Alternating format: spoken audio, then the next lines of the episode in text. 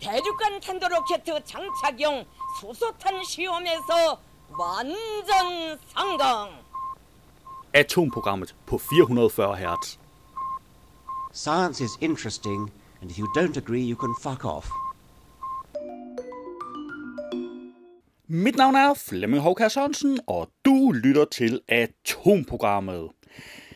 Jeg har egentlig ikke ret mange nyheder med i den her uge, og øh, ja, jeg ved ikke hvorfor. Nogle uger, de er virkelig nyhedsløje, og andre uger, så er der bare en hel masse dejlige nyheder. Men øh, vi glæder os da bare over de nyheder, vi har. Så simpelt er det. Jeg har en her, og den har jeg valgt som ugens nyhed i øvrigt. Ansigtet fra istiden. Verdens ældste træstatue er endnu ældre, end vi troede. Og øh, så har jeg også Neandertalerne brugte tandstikker indikerer fund af 46.000 år gammel tand. Og jeg har ny vaccinationsmetode overraskende effektiv. Skal inhaleres. Ja, så skal du ikke have et prik i armen, så skal, de, øh, så skal du inhalere den i stedet for. Nå, øhm, og, og jeg sagde jo, der ikke var ret mange nyheder, ikke også? Nej, øh, og, og det var faktisk nyhederne. Ja, men til gengæld, så er det jo den tid på året, hvor vi skal til at se på sommertid, vintertid. Så derfor, så har jeg kigget mig lidt rundt for at finde status på, øh, på det der med afskaffelse af sommertid-vintertidsskiftet. Så øh, det skal vi også se på her i løbet af denne time. Derudover så plejer jeg vist nok at starte med at fortælle lidt om, hvilke podcast vi skal høre. Vi skal høre fra de to sædvanlige podcasts, nemlig Brainstorm og Science Stories. Øhm, derudover så slutter vi selvfølgelig af med This Week at NASA, NASA's ugenlige nyhedsopdatering. Jeg tror, det her det nok mest af alt kan karakteriseres som et musikprogram. jeg er lidt ked af det. Øhm, altså, jeg kan godt lide musik, og det er top 40 musik, jeg krydder det hele med. Men jeg vil egentlig helst, at der var så lidt musik som muligt. At det bare lige var et stykke musik mellem hver indslag, og så det det. Men jeg tror altså, at vi kommer op på i hvert fald to stykker musik mellem hver indslag, og jeg er bange for, at vi ind imellem også bliver nødt til lige at skal have tre stykker musik mellem, hver ind, mellem nogle af indslagene. Ja, yeah, altså sådan kan det jo gå, og vi håber bare på, at næste uge bliver bedre. Øhm, det er nok et lidt forfængeligt håb i betragtning af, at øh, næste uge, der øh, det er midt i påsken og sådan ting. Der er nogle journalister, der har fri lidt for mange dage. Så ja, vi prøver at se, hvordan det går. Vi tager det en uge ad gangen, og øh, den her uge, der tager vi en masse musik og nogle få nyheder.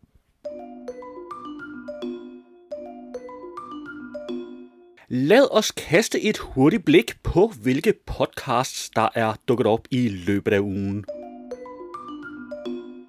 I denne uge er der en ny udgave af Videnskab.dk's Brainstorm podcast. Men selv så noget som forhjernen eller præfrontal cortex, som vi også kalder det, som vi ved er, er meget vigtig for tankevirksomhed og for, for det person, vi er, den måde, vi lægger planer omkring vores adfærd øh, jamen selv de, de regioner har øh, mus og rotter. Velkommen til Brainstorm. I denne episode trækker vi i de hvide kitler og går i laboratoriet for at kigge på forsøgsdyr. Og den forsker, hvis hjerte vi plukker, er David Voldby. Og mit navn er Asbjørn Mølgaard Sørensen. Hvad hedder jeg, Sparkstrøm Kok. Velkommen til Brainstorm. Det var en lille bid af Brainstorm. Du kan naturligvis finde et link til podcasten i show notes. I denne uge er der også en ny udgave af Science Stories podcasten. De færreste er måske klar over, at alt liv er elektrisk, og vi bruger cirka en tredjedel af kroppens energiforbrug til at opretholde de elektriske spændinger i kroppens celler. Alle vores sanser bygger på elektricitet. Vores hjerne og alle neuronerne er elektriske. For at komme til bunds i, hvordan den elektriske del af kroppen fungerer, så har jeg fået en forsker i studiet, som har studeret elektriske signaler i nerveceller i mange år. Det er Rune Berg fra Panum Instituttet. Og Rune Berg, al den elektricitet er ikke noget, man mærker til hverdag. Hvor elektriske er vi egentlig? Det var en lille bid af Science Stories, og du kan naturligvis finde et link i show notes. Det var et overblik over ugens podcasts.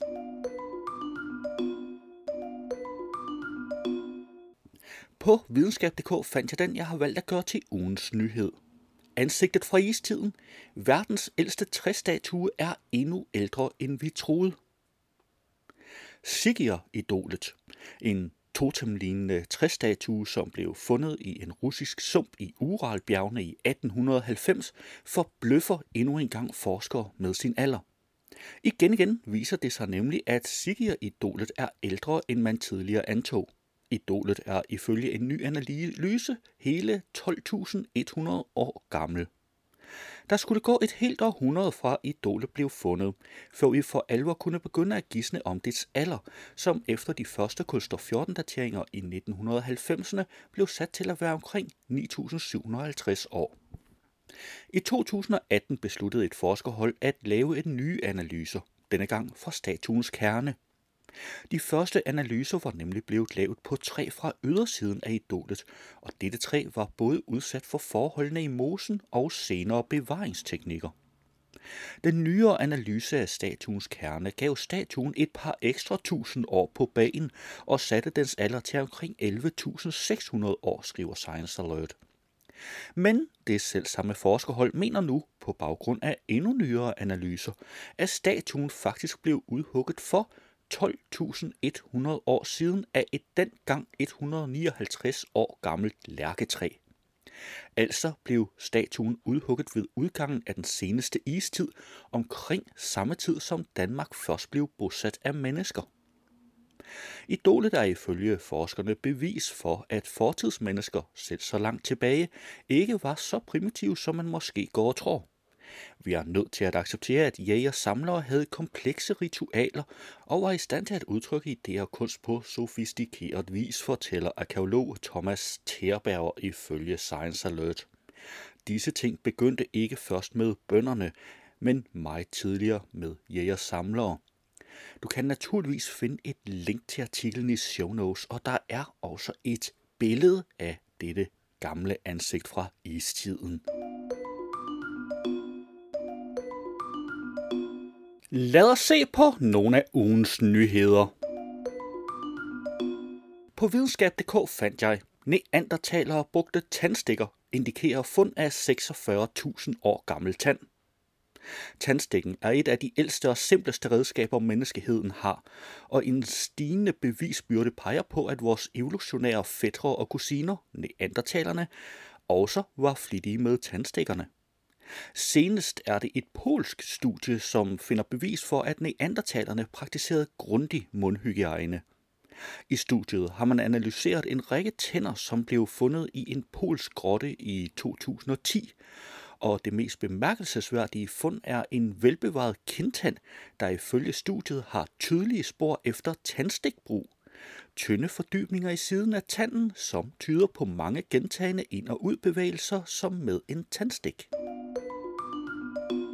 På BT fandt jeg, ny vaccinationsmetode overraskende effektiv, skal inhaleres. Når vi skal vaccineres, har vi for længst vendet os til, at det foregår ved hjælp af sprøjte og kanyle. Forskere fra det prestigefyldte amerikanske universitet MIT har udviklet en vaccinationsstrategi, der kan vise sig at være meget effektiv mod en række virer, der smitter via slimhinder, for eksempel i halsen. Strategien indebærer, at vaccinen inhaleres, skriver MIT i en pressemeddelelse. Det var ugens nyheder, og du kan naturligvis finde links til samtlige artikler i show notes. Ja, nu er vi jo efterhånden nået til den tid, hvor vi skifter fra vintertid til sommertid. Og øh, med lidt held, så var det her enten sidste eller næst sidste gang, vi skulle skifte. Fordi for nogle år siden, der, var, der blev det vedtaget, at vi skulle lægge os fast på én tid, og så ikke rende og skifte hele tiden. Øh, landenes regeringer i EU skulle træffe en beslutning i løbet af 2020, men øh, jeg har endnu ikke hørt noget om, at det er sket, og jeg valgte at kigge lidt på det, for at øh, jeg ligesom kunne fortælle, hvad det endte med. Jeg fandt så en øh, artikel, hvad er status for at afskaffe koordineret sommertid i EU? Og ved du hvad, jeg tænker simpelthen bare, at den den kigger vi lige nærmere på. Jeg læser den op simpelthen. Det er endnu usikkert, om den koordinerede sommertid forsvinder, og i givet fald hvornår. I marts 2019 traf et flertal i Europaparlamentet beslutning om, at de enkelte EU-lande inden april 2020 skulle afgøre deres stilling. Målet var, at skift mellem sommertid og vintertid, korrekt kaldet normaltid, skulle ophøre i 2021. Og hvis lige vi tager en pause fra artiklen her, det skulle EU-landene have truffet en beslutning om inden april 2020. Jeg har hørt det foreslået, at grunden til, at det ikke skete, er på grund af coronaen som altså vi lukkede ned i løbet af marts 2020, altså, og så var de lidt optaget af den, hvad, nogle uger, og måned før. Øh, altså, der var ingen, der havde, der havde forhindret dem i at, at få truffet den beslutning. Det kan være svaret, det er længere nede i artiklen. Så lad os kigge videre på den.